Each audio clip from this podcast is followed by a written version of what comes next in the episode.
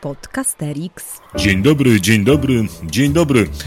Trzykrotnie powtarzam dzień dobry, jest nas bowiem tutaj trzech e, i w imieniu każdego z nas z osobna i wszystkich razem wygłaszam to pozdrowienie.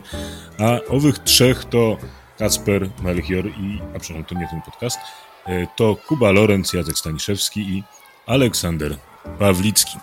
A nasza... Myślałem, że D'Artagnan, Portos i Aramis jeszcze tam. Ja myślałem, że o czterech jeździach apokalipsy powiesz. Ale nas jest No właśnie. Kuba. Dlatego kamień spadł mi z serca. Kuba. Tak szybko policzyłem, ilu nas tu jest. To nie jest wielka matma. Wielka matma. No. To prawda.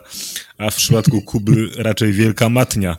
No ale wydobył się szczęśliwie i jest znowu z nami. Możemy zatem zaczynać, a my będziemy rozmawiali dzisiaj o czymś, co być może jest wielką matnią dla naszych uczniów, a mianowicie o wykładach i o tym, jak je wygłaszać i kiedy je wygłaszać, a być może nawet czy je wygłaszać. Przyznam szczerze, że sprawa jest dla mnie niesłychanie osobista, ponieważ kiedyś obiecałem sobie, że ich wygłaszać nie będę i efekt owego postanowienia jest opłakany.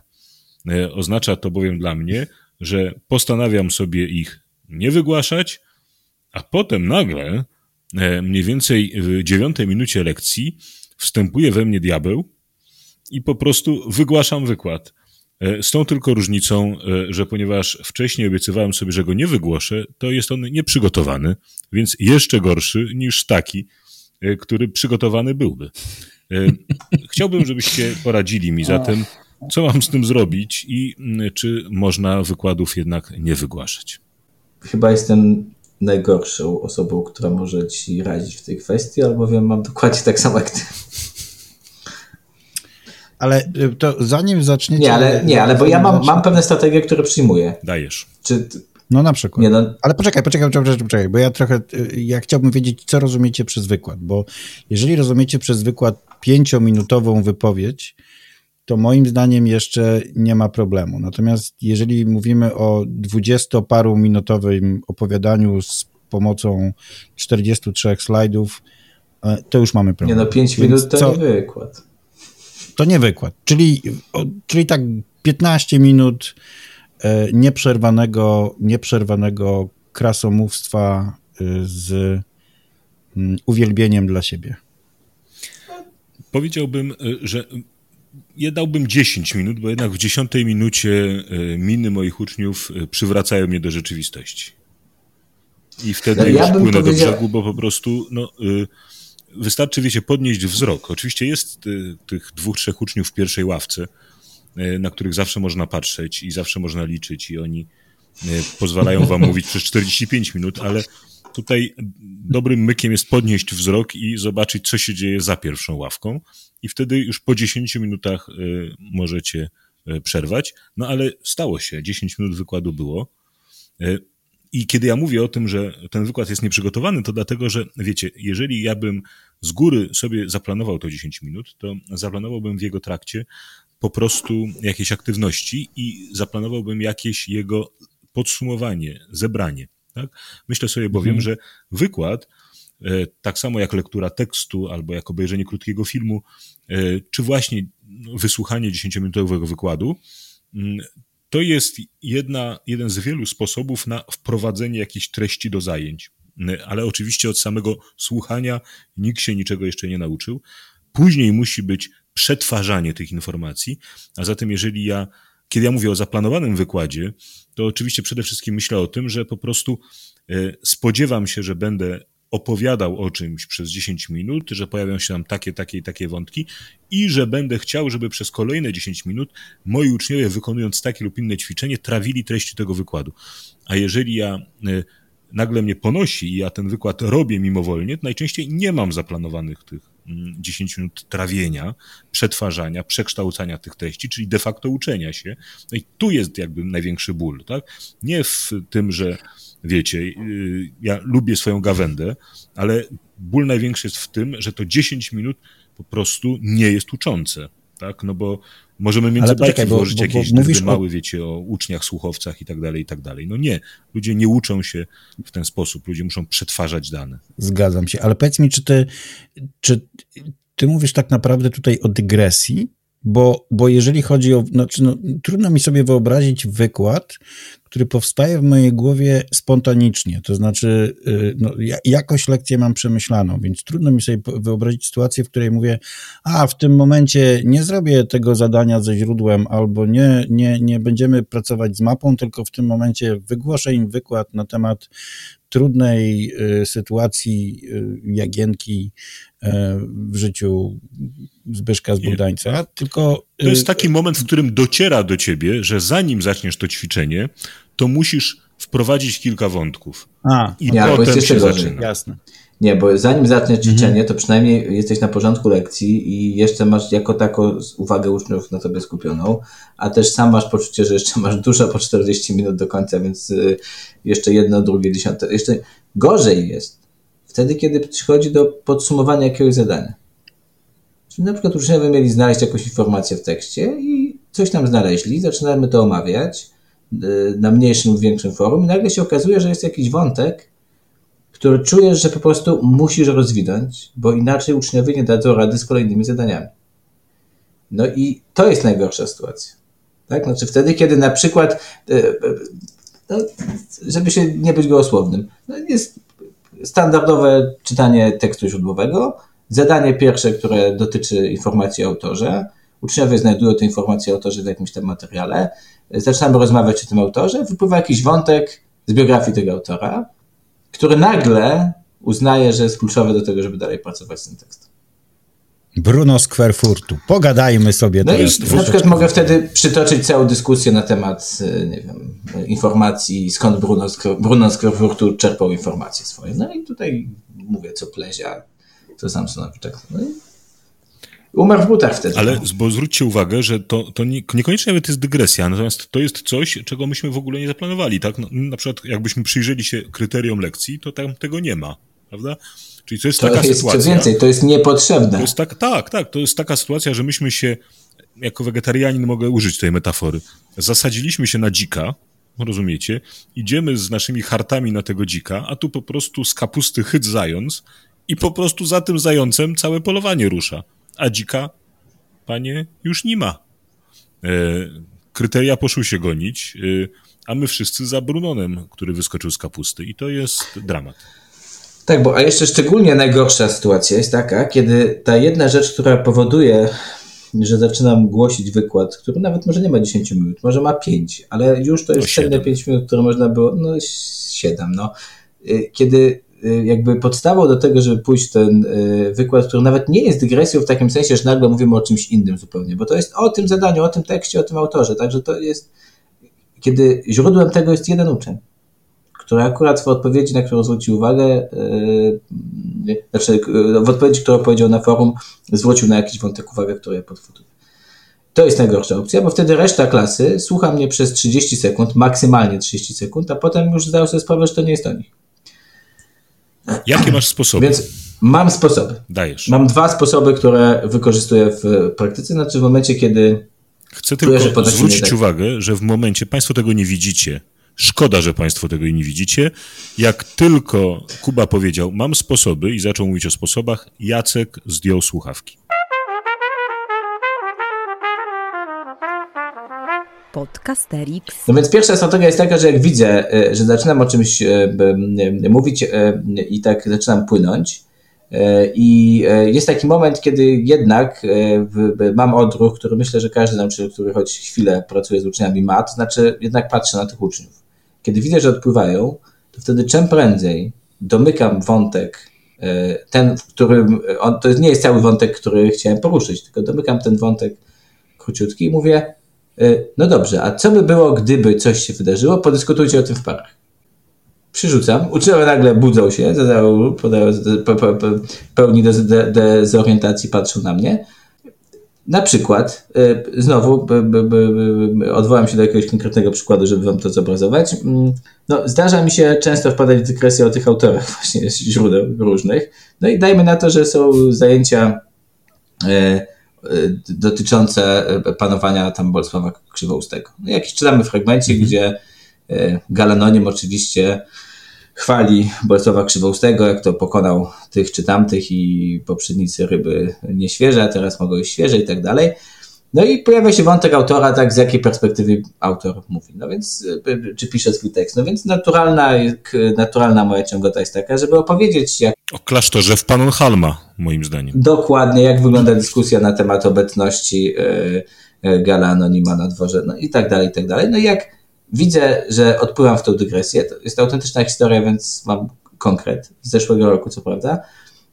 Widzę, że odpływam, to mówię, no dobrze, a co by było, gdyby ten kadłubek pisał, e, gdyby ten galanonim pisał nie za pieniądze Bolesława Krzywoustego. Podyskutujcie o tym w parach. I ucinam ten wątek. A. No i to wiecie, to jest zawsze sytuacyjne. Trzeba złapać w takim momencie. No i oni wtedy sobie gadają w parach i ja mam te cenne dwie minuty, żeby ochłonąć i powstrzymać swoją rządzę mówienia o... No, myślałem, że nie rozmawiają w parach, a ty przez te dwie minuty pod nosem kończysz swój wykład. Już tylko dla siebie. Nie, Olku, dobrze wiesz, że to nie chodzi o to, żeby mówić do siebie. Podcasterix. Mam jeszcze drugie narzędzie, które, yy, yy, które jeszcze, jeszcze nigdy nie, nie zadziałało, ale... To narzędzie, to narzędzie jest, narzędzie, bo, bo, to narzędzie nie jest przeze mnie używane. A, to, dla... to znaczy, to jest narzędzie, że, tak, że umarł. Nie no, słuchajcie, no, to jest poważna sprawa. No, na jednej z pierwszych lekcji, ja, ja, raczej nie pracuję z kontraktem, nie podpisuję z moimi uczniami kontraktu, ale pewne zasady e, wprowadzam. To wiecie, telefony komórkowe, jakieś ucinanie, żeby się dobrze do siebie zwracać. No, nie spisuję tego, ale rozmawiamy o tym. I zawsze mówię, że w momencie, kiedy zacznę za dużo mówić, to żeby im przerwali i powiedzieli, żebym już więcej nie mówił. I jeszcze nigdy nie zagrało, ale no ale to jest jakiś taki bezpieczny. To, a może jest to znak, że po prostu dobrze mówisz? No, to jest, słuchajcie, w ogóle wielki problem. Skoro mówimy o tym, jak, jak robić wykład, to jest wielki problem, że zazwyczaj po lekcjach, po których płynąłem, to już nie wiem, mówili, że to była najlepsza lekcja w ich życiu. No i to jest wyzwanie. Ale... No bo to jest chyba taki stereotyp naszych, na, wiecie, jak ja się zapytam starszych e, różnych innych ludzi, którzy, którzy wspominają sobie swoich najlepszych nauczycieli historii, no to powiedzcie, ile razy słyszeliście, że to był taki gość albo taka gościuwa, która jak już mówiła, to po prostu wszystko wchodziło do głowy, nie trzeba było się niczego uczyć, bo jeszcze mówiła z takimi ciekawostkami, to było takie fajne i w końcu człowiek rozumiał i tak naprawdę przenosił się w tamte czasy. I ja z jednej strony tego słucham zazdrością, bo pewnie nie umiem tak mówić, ale z drugiej strony szlak mnie trafia, bo ja wiem, że to nie jest to, o co mi chodzi w nauczaniu historii. Ale też jak mi się raz kiedyś od wielkiego dzwonu y, zdarzy coś mówić, to też często słyszę, no nareszcie było ciekawie. I e, to, to, mnie, to mi trochę to, po, podcina skrzydła. Mhm. Ja się tylko podzielę innym jeszcze sposobem, którego ja używam dla odmiany, kiedy już y, y, czuję taką przemożną potrzebę wrzucenia paru słów od siebie. A mianowicie e, jeżeli sądzę, że, że mm, to jest jakoś rzeczywiście ważne i mam wrażenie, że usprawiedliwione i, i po prostu y, jest jakiś taki kawałek lekcji, którym ja po prostu opowiadam, to, mm, to zwykle mówię, słuchajcie, spróbujmy teraz, y, mm, spróbujcie teraz przez pięć albo przez, y, nie wiem, siedem minut posłuchać tego, co mam wam do powiedzenia i to 5 albo 7 minut traktuję jako pewnego rodzaju zobowiązanie, podkreślone w ten sposób, że włączam sobie stoper. E, I po 7 minutach on po prostu dzwoni. E, I uczniowie mówią 7 mhm. minut. No I mm, to jest też. Może taki... jeszcze następne 7. Właśnie. No, to, to w ogóle otwiera bardzo ciekawe pytanie, gdyby uczniowie zapytali, może następne 7, co za tym stoi, to znaczy, czy ostatecznie stoi to, że my, my potrafimy dobrze opowiadać, i że to jest naprawdę jakieś ważne, sensowne, ciekawe doświadczenie. E, w jakim stopniu na przykład to jednak jest doświadczenie bardzo nielicznych uczniów, a mam takie podejrzenie, że nawet najlepsze opowieści są jednak opowieściami, e, które trafiają do relatywnie nielicznych uczniów, ponieważ rzecz nie tylko w opowiadaczu, ale też po prostu w treści opowiadania. Mm, I trzecia rzecz, o której myślę, jest też taka, że Czymś innym jest y, satysfakcja z lekcji, wiążąca się y, z tym, że oto uczestniczyliście w pewnego rodzaju spektaklu, w którym wasz nauczyciel barwnie i długo i ciekawie opowiadał i sypał jeszcze dowcipami jak z rękawa i anegdotą was cieszył. Czymś innym jest 45-minutowe uczestnictwo w takim spektaklu, a czymś innym jest jednak uczenie się. I mm, osoby, które nam gratulują takich lekcji, one y, mogą wyrażać ten rodzaj satysfakcji, jaki się ma, kiedy wychodzi się z y, dobrego filmu, z kina. Y, rozerwaliśmy się, mhm. nie zmęczyliśmy się. Wydaje się, że pan jest zmęczony, sądząc po chrypce, jakiej pan nabył. Natomiast to nie ma żadnego związku z uczeniem się, dlatego że uczniowie oczywiście będą się uczyli w domu. Inna rzecz, że oni bardzo często nie myślą o tym, że istnieją jakieś alternatywy, bo po prostu bardzo wiele lekcji, nie tylko przecież historii, ma taką postać wykładów i uczniowie przyzwyczaili się, że uczą się w domu. Myślę, że każdy z nas niejednokrotnie słyszał, sprawdzając listę, kiedy zapytał, a gdzie jest y, y, Zuzia, usłyszał, została w domu, żeby się uczyć. Ludzie najczęściej, żeby się uczyć, zostają w domu, przecież nikt nie chodzi do szkoły, żeby się uczyć. E, no, to jest ten problem, e, o którym my też przecież niejednokrotnie ze studentami naszymi rozmawiamy, tak? To znaczy, jeżeli my, jeżeli z lekcji my wychodzimy zmęczeni, a nasi uczniowie świeżutcy, to znaczy, że my nauczaliśmy, ale nikt się nie uczył. Natomiast jeżeli z lekcji wychodzą uczniowie zmęczeni i nawet niekiedy zziajani i niezadowoleni, bo naprawdę zmęczeni, a my względnie świeży, to znaczy, że oni się uczyli prawdopodobnie.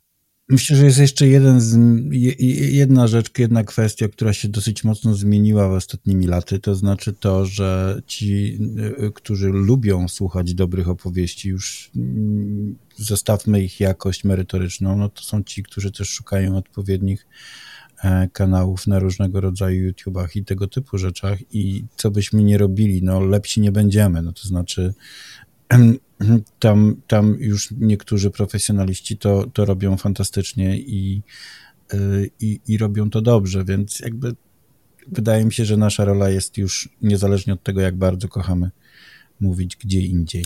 Ja nie jestem pewien. Wiecie tak. co, ja nie mam dobrego przeglądu tego, co się dzieje na YouTubie, ale e, od czasu ja też do czasu mam, ale widzę ile... słyszę jakby z zapleców czyichś i szczerze mówiąc częściej miałem wrażenie, że jestem, y, nie jestem świadkiem y, rzetelnej, ciekawej narracji historycznej, tylko raczej dosyć prostackiego uwodzenia przygłupią anegdotą.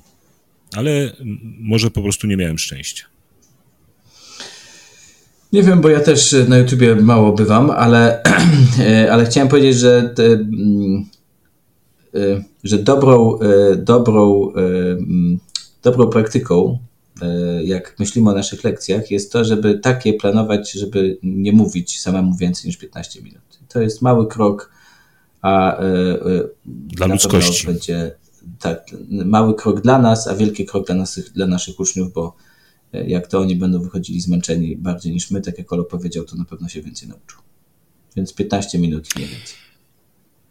Także, I bez prezentacji. W sumie, w sumie. Bez prezentacji z, no. slajdami. Bez prezentacji. Nie, Bez ja jestem za prezentacją. Też jestem tego zdania. A ja za prezentacją. Słuchaj, to zrobimy osobno, bo ja jestem przeciwko prezentacji. I, I, umiem powiedzieć dlaczego. Chyba musimy skończyć. Proszę Państwa, e, Aleksander Pawlicki, e, Jakub Lorenz i Jacek Stajrzewski byli e, chciałem być gośćmi, nie, gospodarzami tego podcastu, który nazywa się Podcasterix. Zagadaliśmy chyba troszeczkę, ale w końcu temat na temat, temat na temat. Tematem był wykład, więc wolno nam było. Dziękuję, do widzenia. To my czterej jeźdźcy. W trzech osobach. I pies. Kot. W łódce. To był Podcasterix. Wysłuchali Państwo kolejnego odcinka podcastu Trzech Nauczycieli Historii, którzy lubią sobie pogadać o swojej pracy, bo ją po prostu uwielbiają. Tych trzech jegomości to Kuba z charakterystycznym R, Olek z charakterystycznym głosem i Jacek, który czuwał nad nagraniem i montażem. Podcast przygotowano dzięki wsparciu Szkoły Edukacji Polsko-Amerykańskiej Fundacji Wolności i Uniwersytetu Warszawskiego, w której cała trójka pracuje. Więcej informacji na stronie szkolaedukacji.pl. W czołówce wykorzystano dźwięki na wolnych licencjach, a głosu użyczyłam ja, czyli Adriana Bąkowska. Zapraszamy na kolejny odcinek.